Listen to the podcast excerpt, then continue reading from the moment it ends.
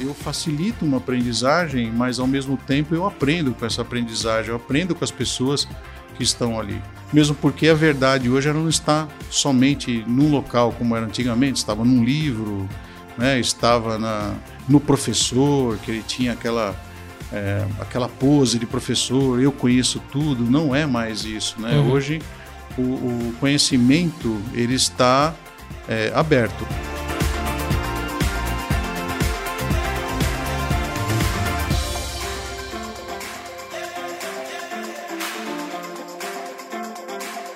E olha só, continuando aqui a nossa trilha da criatividade nos negócios. E hoje eu tô com Oswaldo Luiz Padovan, ele que é diretor do Senai São Caetano. E aí, Padovan, tudo bom? Tudo bem, Fernando. Muito obrigado pelo convite. Estou aqui à disposição sua. Olha, Vamos eu ver que... se eu consigo é, fazer alguma coisa, é, algum conteúdo que ajude. Não, você. com certeza. Olha, a gente vai falar hoje sobre criatividade na indústria, que eu sei que você tem muita experiência, inclusive é, na sala de aula e nesse segmento, e é sobre isso que a gente vai conversar hoje.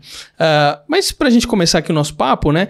Normalmente o pessoal não faz link de criatividade na indústria, porque o pessoal fala assim: não, é tudo máquina ali batendo e gerando um monte de coisa, não tem o que você ser criativo. Porque uhum. criatividade você tem na agência de é, agência de publicidade, é, numa fazendo pintura, é, em arquitetura, talvez, mas na indústria você não tem criatividade, não é, Padova? Não, não, não. Pelo contrário, né? A criatividade ela é um instrumento hoje, eu diria assim, que ela é um pilar de desenvolvimento de uma empresa. Né? A criatividade ela pode trazer assim, resultados inesperados para a empresa, né? resultados até ruins, por exemplo, se, se ela não for uma criatividade bem controlada, mas na maioria das vezes você fazendo, direcionando essa criatividade, você vai obter, por exemplo, resultados de produtividade muito importantes para sua empresa. Então, a criatividade ela está presente hoje na indústria, como sempre teve, mas hoje está mais. Ou seja, a ideia é que a gente utilize a criatividade para resolver os problemas. Sim, exato, né? Eu tenho que hoje, hoje eu não posso ter somente é, pessoas trabalhando só com os braços. Eu tenho que ter pessoas trabalhando com a mente, né? Mais importante, né? Quando a gente falava é, quando a gente fala assim, processo de manufatura, o manufatura tem a ver justamente com as mãos, né, de fazer, de mano, de fazer, realmente está fazendo. Porém, hoje a manufatura, ela está dentro da, da, da indústria, ela tem hoje uma necessidade que eu tenha pessoas pensando naquele processo de manufatura. E se ele é um operador ou se ele é alguém ligado à gestão, à média gestão da, daquela manufatura, ele tem que estar, tá, todo, todo momento, né, ele tem que estar tá se responsabilizando por aquilo. Ou seja, é, hoje, uma pessoa que está na indústria ele tem que ser protagonista daquilo que ele está fazendo. Ele tem que fazer a gestão daquilo que ele está fazendo. E para fazer gestão e ser protagonista, é com a criatividade que eu consigo fazer isso. Agora é o seguinte, Padovan, a gente se conheceu por meio de um amigo que a gente tem em comum, que é o Silvio Cheboin. Uhum. É, inclusive, ele produz os podcasts dele aqui. Você teve sim, a oportunidade sim. de participar do podcast dele também. E aí ele falou assim: ó, Fernando, fala para ele, é, conversa com ele nessa trilha aí sobre o UpLab de São Caetano. Sim, sim. O que, que é esse UpLab de São Caetano? Que eu fiquei curiosíssimo, né? O UpLab ele é uma área de empreendedorismo. É o primeiro hub do Senai São Paulo destinado e voltado ao empreendedorismo. Né? É lá que nós falamos, nós fazemos um hub de conexão entre as ideias, entre a área acadêmica e as necessidades das empresas, ou seja, as dores que a empresa tem, que as empresas têm e que elas trazem para nós todo, todos os dias, todos os momentos. Né? Então, por que não fazer uma área direcionada a trazer as ideias, mas essas ideias sendo desenvolvidas de uma forma ágil, não com o peso que tem uma empresa, né? porque toda empresa ela tem o seu sistema, ela tem o seu processo de desenvolvimento. É, não adianta você querer, por exemplo, que hoje uma empresa ela seja ágil em determinados processos, porque ela não será. Né? Tem toda uma, uma estrutura para isso.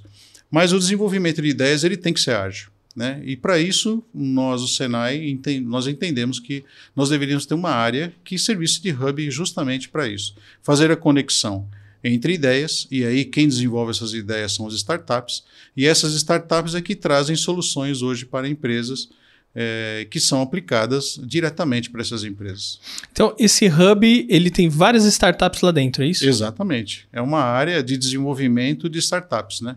é, nós criamos o que a gente chama de trilha de desenvolvimento, trilha de empreendedorismo, e essa trilha de empreendedorismo ela contempla, né, é, desde o desenvolvimento de um produto, como que ele vai estar atuando nesse mercado, qual que vai ser é, como que ele vai ser concebido, qual é a cadeia produtiva que ele vai estar inserido, como que ele vai ser demonstrado, como que isso pode ser levado para a indústria de uma forma é, em que ele tenha um planejamento assertivo e, e que ele realmente é, traga soluções para a empresa, né? que provenha soluções é, para a indústria naquele sentido. Padova, qual que é a coisa mais criativa que você já presenciou na indústria? Nossa, a coisa mais criativa que eu já que eu presenciei, não, mas eu vi uma, uma história, ela é uma história recorrente, e muitos treinamentos nós já vimos isso daí, né, que é o desenvolvimento é, de uma empresa que, que faz, que utilizava uma linha de produção onde que tinha caixas, né, era uma embalagem, né, e essa embalagem ela ia um, dentro ia um componente, e esse componente, é, muitas vezes o que acontecia? Muitas vezes o componente não estava dentro da caixa e eles só iam perceber que a caixa tava não tinha, estava vazia só lá no final. Né? Uhum.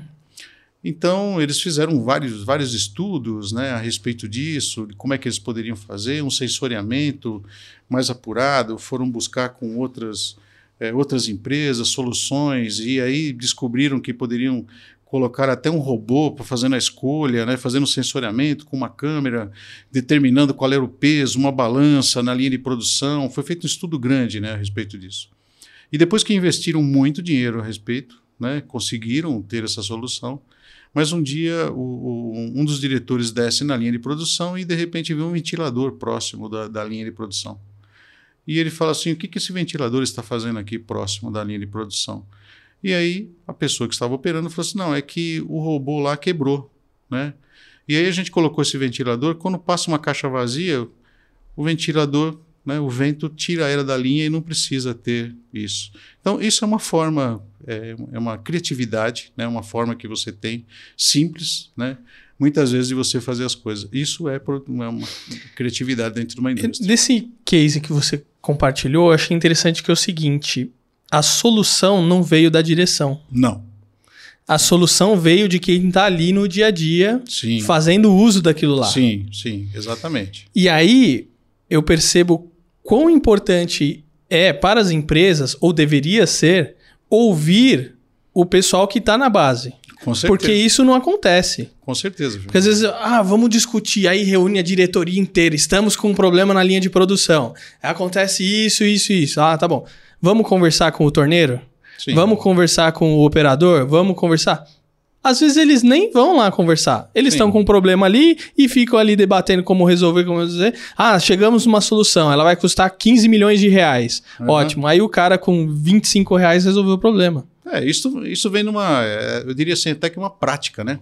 A prática é, que é usual, né, que se tem, ou seja, as pessoas que estão num determinado nível, né, a média gerência, e a alta gerência determinando o que deve ser feito sem consultar muitas vezes aquelas pessoas que estão na, na linha. Né? Isso é um erro, né? é um erro. Porém, também você não pode fazer de uma forma que você não estruture aquele processo de comunicação e o processo de criação. Né? Então você tem, que, você tem que criar um programa, e esse programa ele vem estruturar justamente essas sugestões, essa criatividade em alguns conceitos. Né? Você é, por exemplo, quando você fala em criatividade, por exemplo, você tem várias formas de, ter uma, de, de obter uma criatividade. Eu posso ter um, um processo criativo uh, oriundo de uma mimética, ou seja, de copiar alguma coisa. Eu vejo lá, faço aquela, aquilo, vejo aquele processo, copio para outro processo.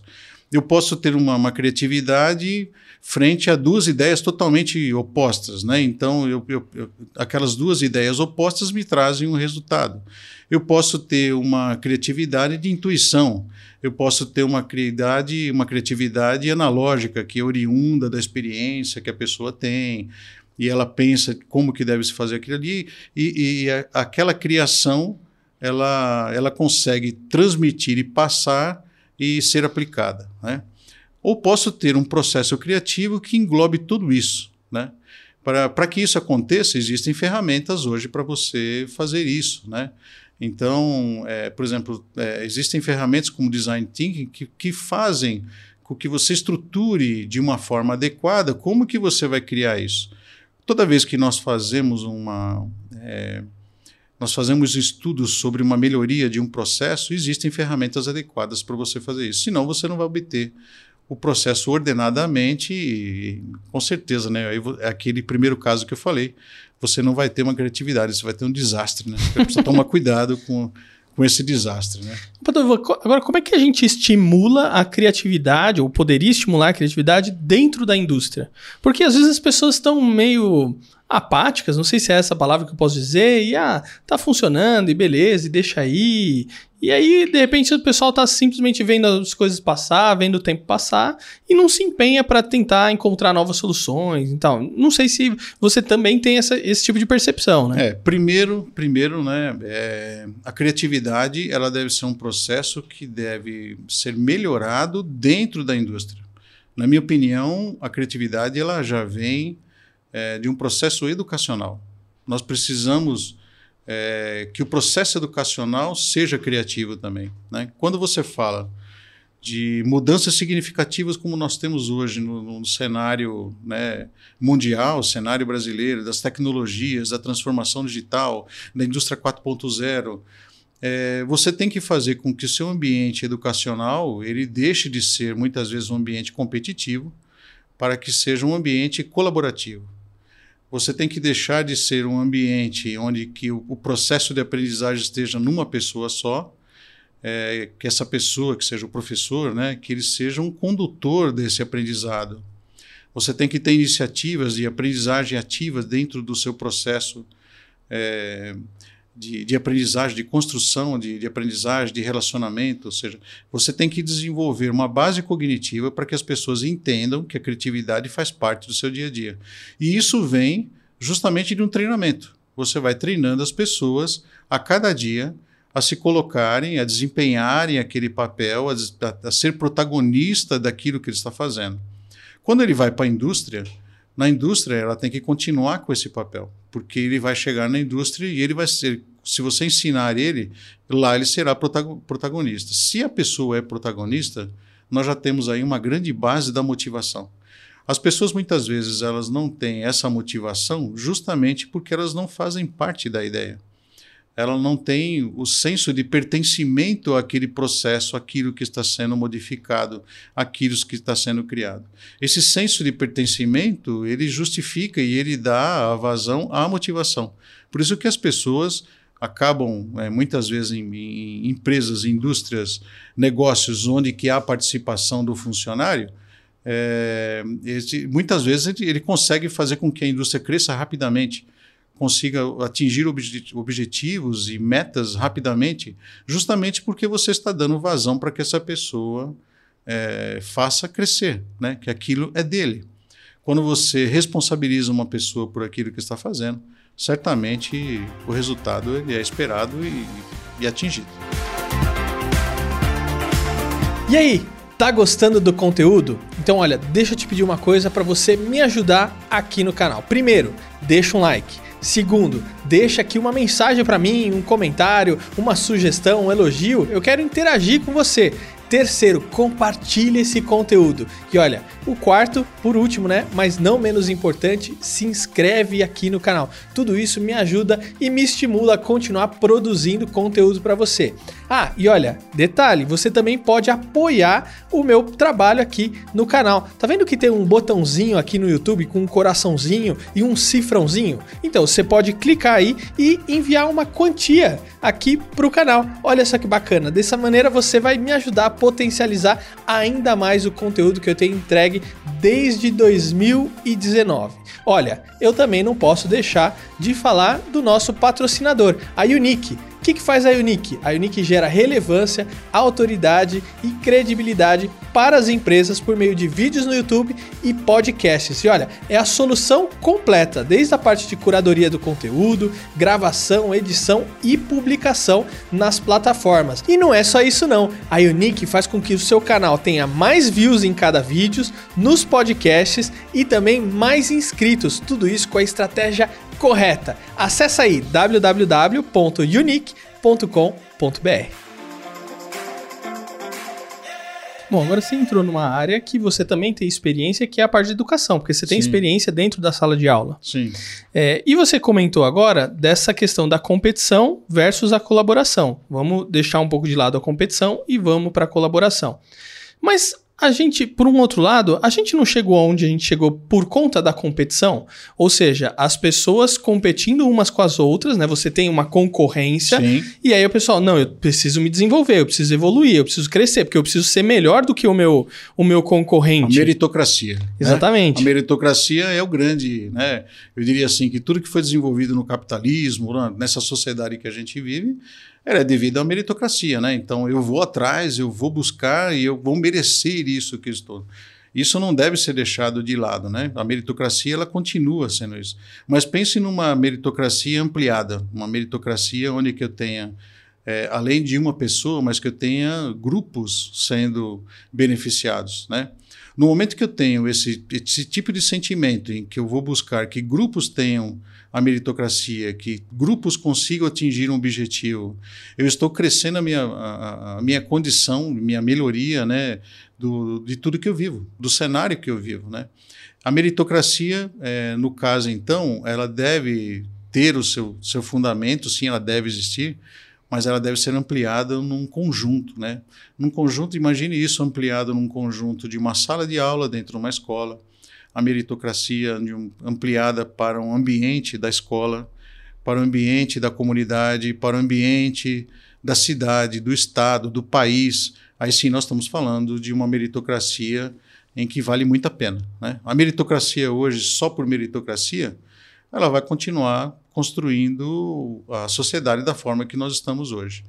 Concorrentes podem colaborar entre si? Devem, devem colaborar entre si. Nós não podemos hoje deixar de colaborar é, com a concorrência. Eu, como diretor de uma escola, é, nós temos trabalhos colaborativos com outras faculdades, né, na proximidade. Eu não posso deixar de ter esse trabalho colaborativo, porque é através da colaboração que nós crescemos. Então, quando nós entendemos o que o outro está fazendo, o que eu estou fazendo, é, nós a, acabamos é, muitas vezes facilitando a nossa vida. Né? Imagine uma empresa que compre um determinado insumo e a sua empresa também compre esse insumo, por que não, as duas concorrentes, por que não se unirem para comprar insumo de uma pessoa? Né? E imagine se esse insumo, então, devesse ser de um outro estado, se fosse da cidade em que você está, onde que as duas empresas estão. Tudo isso é o que nós estamos falando de, de colaboração. O ambiente colaborativo ele traz esse tipo de, de pensamento. Né? E é isso que nós falamos numa sociedade nova, numa sociedade é, com uma amplitude maior do que nós estamos vivendo. É, no, no, processo da, da escola que você está falando, né, da, da criatividade, é claro, um, hoje um ambiente, sempre um ambiente de ensino, ele foi baseado em algumas dimensões. Eu tenho a dimensão do conteúdo, eu tenho a dimensão do conhecimento de quem está é, se colocando a ensinar, eu tenho conhecimento do público, o público-alvo que eu vou estar direcionando isso, eu tenho é, a dimensão da metodologia e da estratégia que eu vou utilizar para fazer isso. Isso é, é, é, o necessário, é o básico, sempre foi e sempre será, na minha opinião, o processo de ensino-aprendizagem acontece dessa forma.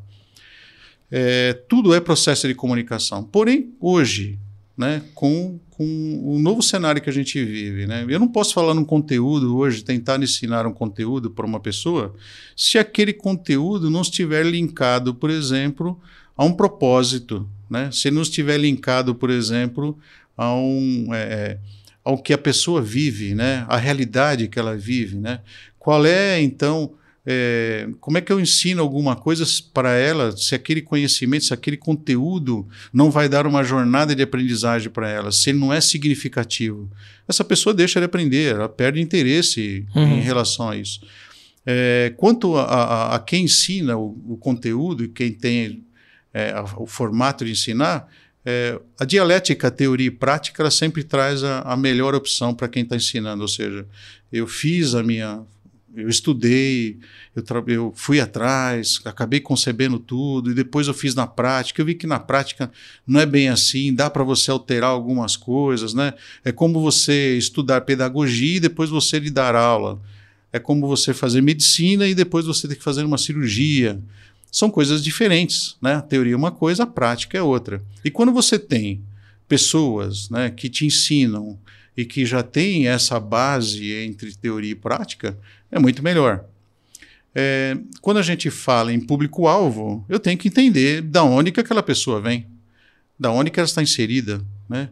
Qual é o, o, o como que eu vou ensinar, por exemplo, uma pessoa é, a fazer alguma coisa se ela não tem nem ideia do que, do que eu estou falando? Uhum. Eu preciso saber é, qual é a base dessa pessoa. Né?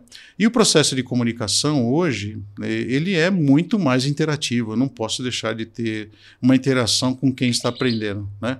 Eu tenho que ter essa interação para que o processo de ensino também seja para quem está ensinando. Uhum. Essa é a verdadeira chave hoje, né? Eu facilito uma aprendizagem, mas ao mesmo tempo eu aprendo com essa aprendizagem, eu aprendo com as pessoas que estão ali mesmo porque a verdade hoje ela não está somente num local como era antigamente, estava num livro, né, estava na, no professor, que ele tinha aquela, é, aquela pose de professor, eu conheço tudo, não é mais isso. Né? Uhum. Hoje o, o, conhecimento ele está é, aberto. O que não está talvez aberto hoje é a sabedoria, que é a diferença entre você ter o conhecimento e saber aplicar esse conhecimento no seu dia a dia. Essa é a grande é, diferença, a grande sacada que nós temos que ter é de aprender justamente com, com o que está vindo de novo. Né? Você comentou que nós estamos vivendo uma sociedade nova. Sim. Então, inclusive, se a gente comparar a sociedade de hoje de 100 anos atrás, ela é totalmente diferente. Totalmente diferente. Mas o sistema de ensino hoje é o mesmo sistema de ensino de 100 anos atrás. Sim. Ou seja, o professor lá na frente, uma lousa, os alunos um sentado atrás do outro e Seriado, as... né, os alunos... E... Exatamente.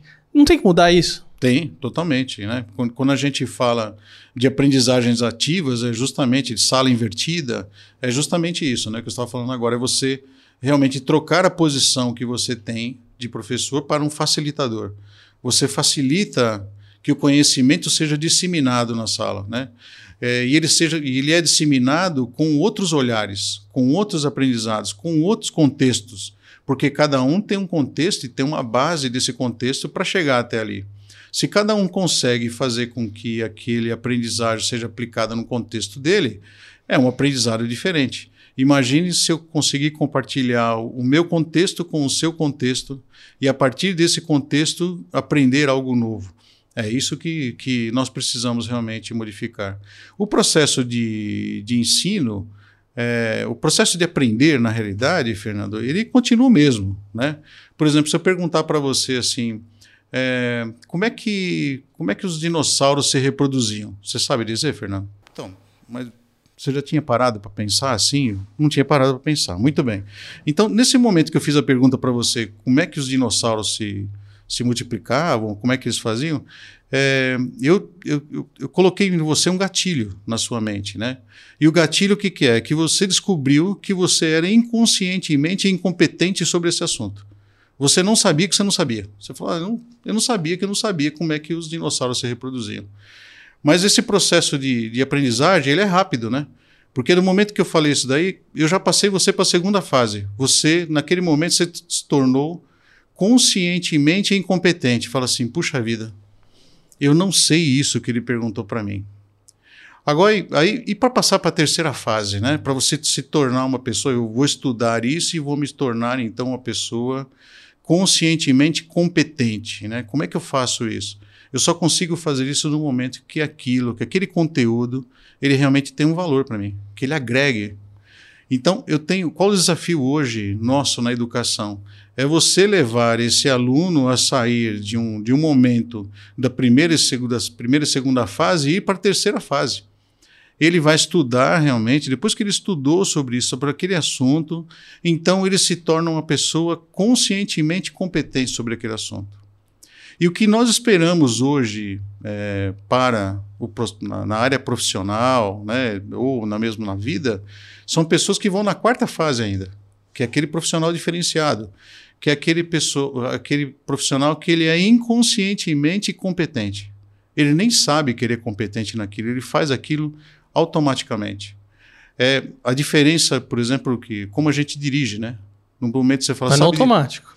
É no automático. É você naquele momento você você é inconscientemente competente. Você faz as coisas porque você se tornou, você treinou, você foi à frente. Então essas fases de aprendizagem elas continuam as, as mesmas. O que difere nesses tempos novos é que nesse novo cenário é o que faz eu passar de uma fase para outra. O que te motiva a fazer de uma fase para outra. Na, por exemplo, na minha juventude, dirigir era uma satisfação enorme, era uma coisa absurda. Então eu queria passar de uma fase para outra fase. É para mim, quanto mais rápido era melhor. Talvez hoje, para um cenário hoje, para a nova, é, nova geração, o dirigir não seja tão importante. Então, é, eu tenho que ter uma, um outro argumento né, para que essa pessoa aprenda a dirigir. Se, principalmente se ele for trabalhar, por exemplo, na área de logística, fazendo transporte, fazendo alguma coisa, então ele tem, eu tenho que direcioná-lo a isso. Eu tenho que mostrar que é importante para o desenvolvimento dele fazer aquele, aquele tipo de, de, de, estudo e aquele tipo de desenvolvimento. O que modifica, então, hoje são os gatilhos de como eu faço esse, como é que eu coloco a vírgula justamente naquilo que é ponto final. Como eu faço isso? Então, eu tenho que estar muito atento, né? eu preciso estar muito atualizado ao novo cenário, eu preciso estar atualizado ao contexto, ao tudo que está acontecendo. Eu não posso ter é, preconceitos é, dentro de mim em relação se aquela pessoa vai aprender aquilo ou não, se ela tem condições, se ela tem competência para isso. Né? Qual é o formato que ela vai aprender, a forma, qual é o tempo que ela vai. Não, eu tenho que realmente é, tirar isso da minha consciência e fazer, descobrir esses gatilhos para que as pessoas vão evoluindo. Que é justamente o que você comentou, você ser um facilitador para o conhecimento. Exatamente, é né? isso. E eu acho que é legal essa questão da pergunta, igual você comentou, que um amigo meu falou o seguinte, Fernando, uma pergunta nunca fica sem resposta. Sim. Quando você coloca uma pergunta na cabeça da pessoa, às vezes aquilo vai ficar martelando ele e ele, putz, eu fiquei pensando naquilo que você me perguntou e não sei o quê. É diferente quando você faz uma afirmação. Sim. Porque a afirmação tá lá, mas quando você joga uma pergunta para a pessoa, vixe. Lembrando que, que, o que nos move não são as respostas, né? São as perguntas. Então, são sempre as perguntas que vão nos mover a alguma coisa. O porquê que eu devo fazer isso? O porquê que eu devo estar lá? O porquê que eu devo caminhar? Por que, que eu devo fazer essa, essa jornada, né? Por que eu devo me estressar dessa forma, viver uma vida estressada? Por que eu devo ter a meritocracia, atingir aqueles objetivos, né, para ter? Então é justamente são essas as perguntas é que que nos conduzem, que nos movem e que elas elas mudaram, né? No novo cenário, elas mudaram. As próprias empresas hoje é, têm uma necessidade é, de fazer outras perguntas para para os consumidores, né? O perfil de consumidor modificou de uma forma significativa e esse perfil, então, pela mudança, eu tenho que fazer outras perguntas para saber realmente se aquele meu produto está. É, não é questão de eu criar valor, né? é questão de gerar valor. Então, como que eu faço a criação e a geração de valor nesse contexto de um cenário tão diferente como nós vivemos hoje? Padovão, olha como é que a gente caminhou o nosso papo, né? A gente começou falando da importância da criatividade na indústria, que isso com certeza vai afetar e modificar os resultados dentro isso. dos negócios. É, então, ou seja, a importância de profissionais criativos são fundamentais. Sim. E para a gente ter profissionais criativos, a gente precisa ter uma educação Criativa. diferenciada, uma Isso. educação criativa, mas que quem vai fazer essa. É, facilitar esse processo é o professor. Isso. Como que a gente tem professores criativos? Ué, muito fácil. É só você colocar professores que são jovens em mente, isso não estou dizendo que são jovens em idade, junto com jovens que realmente estão fazendo. Se ele, ele conseguir aprender justamente o que os jovens estão fazendo, a lição está feita. E esse é um ciclo virtuoso. Exatamente. Ou seja, é benéfico para todo mundo. é isso mesmo. Para a indústria, para os negócios, para o aluno, para o profissional, para a sociedade. Exatamente. É esse o objetivo. Padova, eu queria te agradecer demais por você ter vindo aqui, Que isso. compartilhado um pouco da sua experiência, do seu conhecimento e me ajudado a levar um conteúdo relevante pro Foi pessoal, rápido, viu? hein? Foi rápido. Né? Foi rápido. Mas olha bem. quanto conteúdo a gente falou nesse tempo, hein? Tá bom. Muito obrigado. Eu que agradeço, Fernando. Sempre a contribuição, isso faz parte, além de uma missão profissional, faz parte também de uma missão pessoal. Né? Ajudar as pessoas a se transformar. E através da, da- do estudo, da educação, é que a gente vai transformar a vida das pessoas. Não tem outro caminho. Tá? Show de bola. Padova, obrigado, viu? Obrigado você. E olha, você que nos acompanhou aqui, espero que você tenha gostado. Não esquece aí de deixar o seu like, o seu comentário e se inscrever no canal. E olha, sabia que esse podcast aqui, claro, gravado, mas foi transmitido ao vivo aqui no TikTok. Então, olha, me acompanha aí no TikTok, procura aí Fernando Vítulo. Começa a me seguir, porque aí eu faço as transmissões ao vivo e você pode participar aqui com a sua pergunta e assistir, claro, o podcast aqui em primeira mão. E eu vejo você no próximo episódio. Até mais. Valeu, Padovan! Obrigado.